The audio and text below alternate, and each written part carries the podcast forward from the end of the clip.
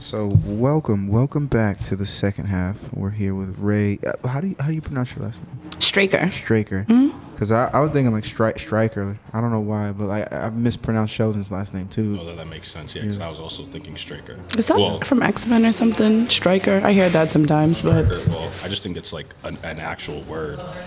yeah, right. It's like a phonetically. Is that how you say it phonetically? Straker. Straker. Yep. Right, right, right. Straker.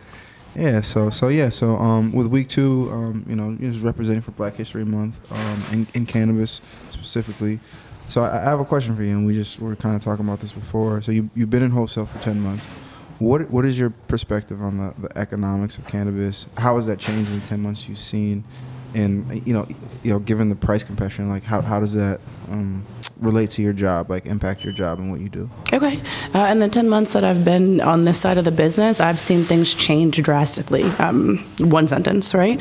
How does that uh, impact my job? Uh, it makes it more difficult. One sentence. Why though? Why? How does it make it more difficult? I mean, for two reasons, right? I mean, uh, I think it's great for the consumer, and I think I look at everything through a retail lens first, only because I spend so much time in that space, right? And I'm happy that we're able to to lower the price for this great product that makes so many people feel so good, right? But I think about uh, people like yourselves, whether you're in retail, whether you're in cultivation, right? There are overhead costs associated with this stuff that we smoke and love so much, right? And uh, depending on like your startup costs, what it costs to keep things moving and shaking, then you're going to have your cost per pound, and if that is falling faster than your overhead costs are, a lot of people who have saved and sacrificed, right, really might not make it out of this, myself included. I, I'm going to be quite honest with you, right?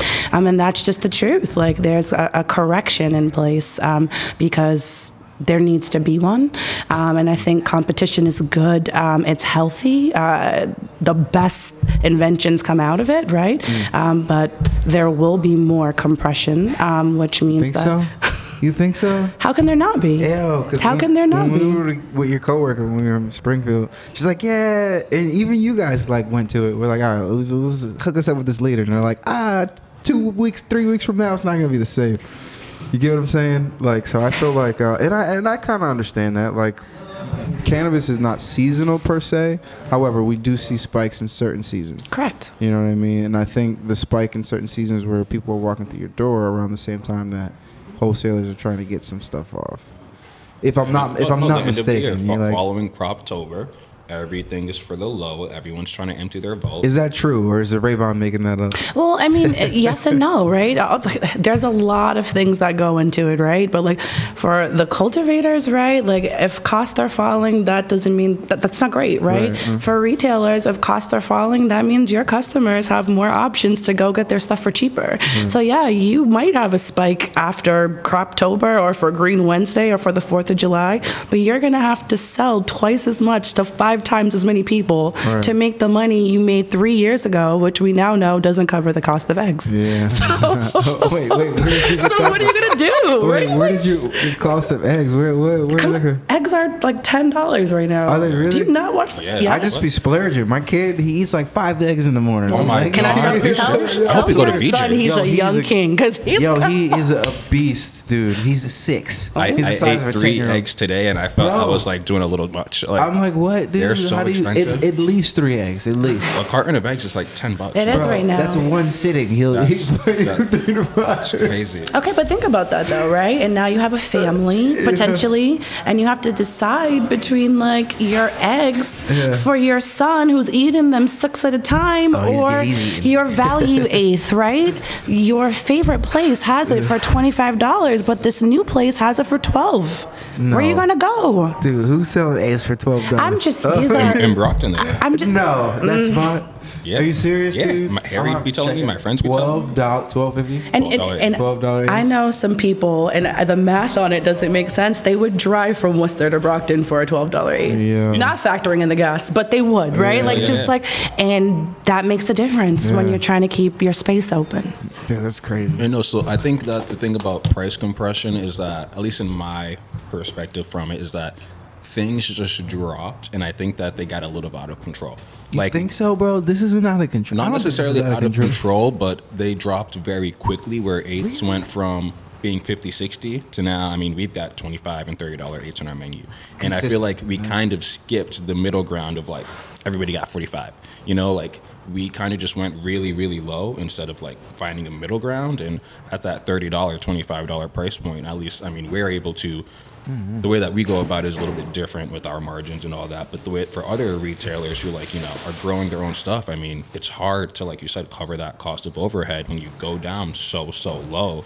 But now when you once you get there once, customers won't. They like that's what they want. Why is this eight thirty five? It was thirty last week. Like It's, it, there's this race to the bottom, right? And so Oh, I that's my think favorite term. Well, No, well it, it, it's my favorite and my least favorite, but I do think that I mean, one, you have to stay alive, and so from a retail perspective, again, I understand having to do what you have to do, but I do think that most places, and you guys, you tell me if I'm right or wrong, right?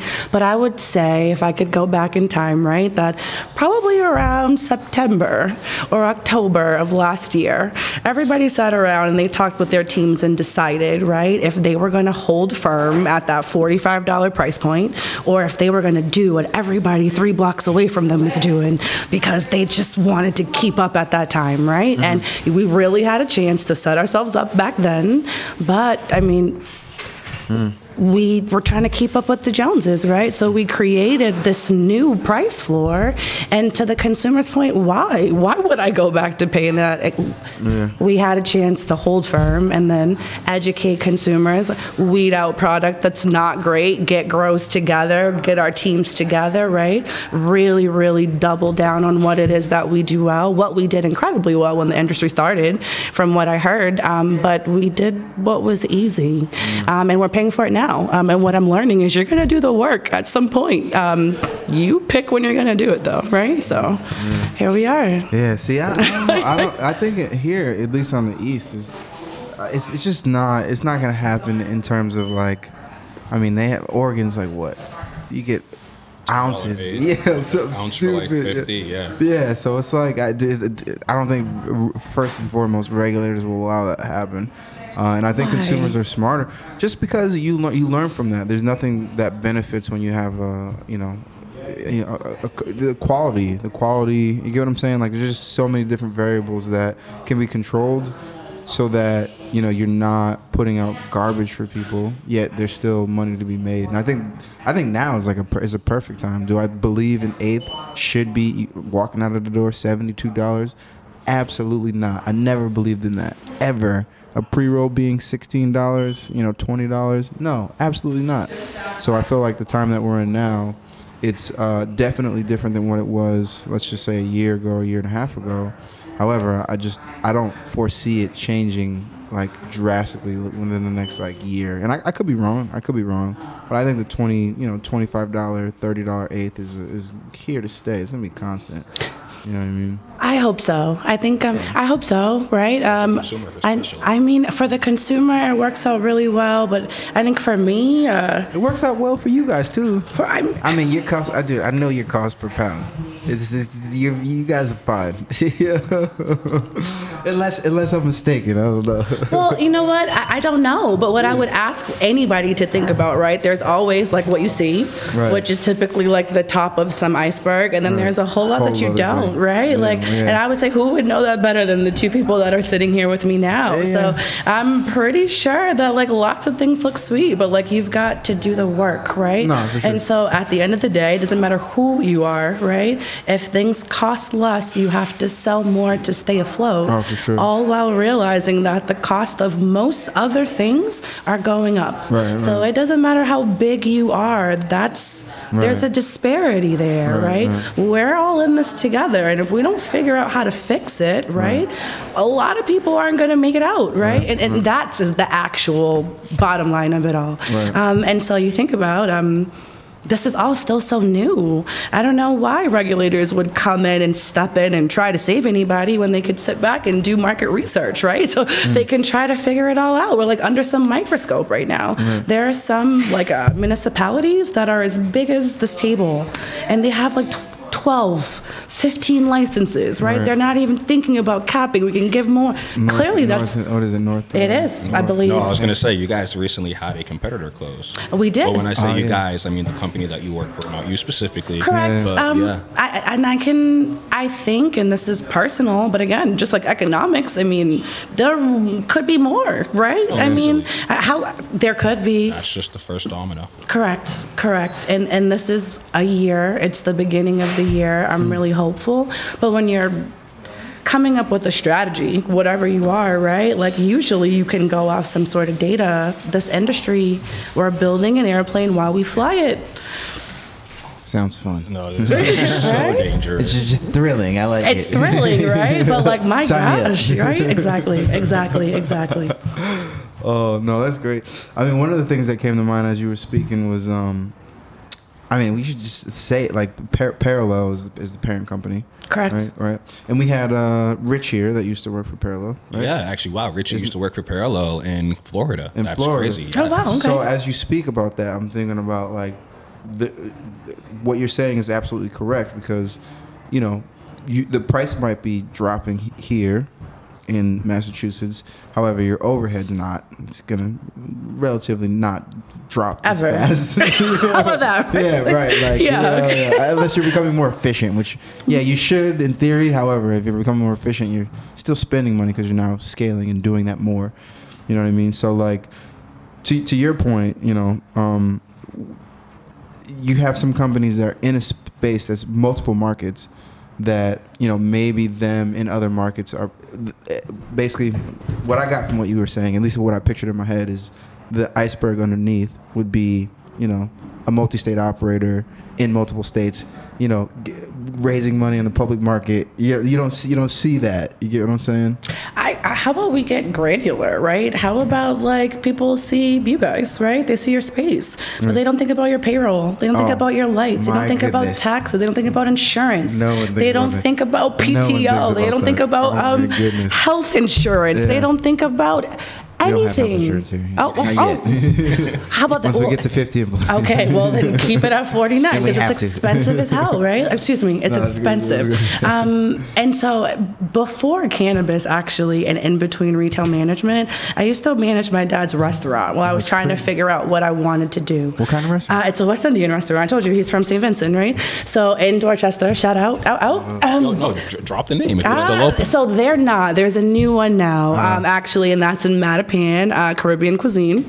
Shout it- shout it I appreciate you guys, right? Pull it up. And so, thank you. We were talking earlier about how we would like change some things, right? If we could go back and talk to ourselves, but maybe not, because it's really unique how these situations or experiences really help today. Um, but I remember like something as simple as making plates, right?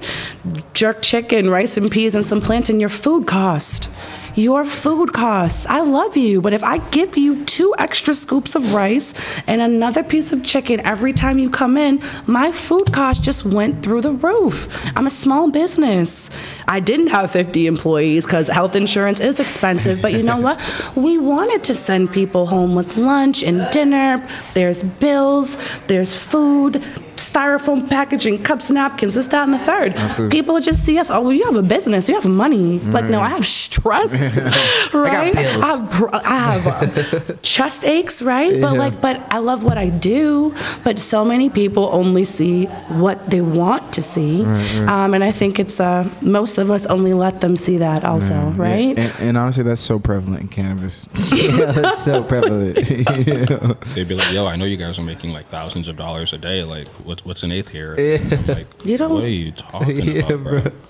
But I'm glad you have restaurant experience because I think that everyone in their life should get some sort of restaurant Yo, experience. on because some real. As a person who also worked in a restaurant, Yeah? all those worked in a costs are everything. Oh yeah, for four years. Did you What really? Um, it's a little fake, but IKEA restaurant. Oh, I love Um. Bro, But but, like, is that what you did at IKEA? yeah, I worked in a I thought you were slanging furniture there. Nah, man, I was slinging meatballs. Oh my goodness! This whole Swedish time, I just pictured you walking around in an IKEA sweater, talking about chairs. No, I never, I never got one of the like the yellow shirts. I was just wearing a chef's coat. Yeah, that's insane. I'm wearing my chef's pants right Yeah. now. Um, so like, The pants, yes. but but like, it, you learn that everything has a cost. They'd be like, Ravon, why are you giving out so many fries with the chicken tenders? And I'm like, because if I was ordering chicken tenders, I would want that many fries. And they're like, no, we'll go through way too many. And I don't know, it's just it- no exactly, but. At the end of the day, man, the way that the costs come down, I mean, it's just the way the cookie crumbles. Like, you can't do that.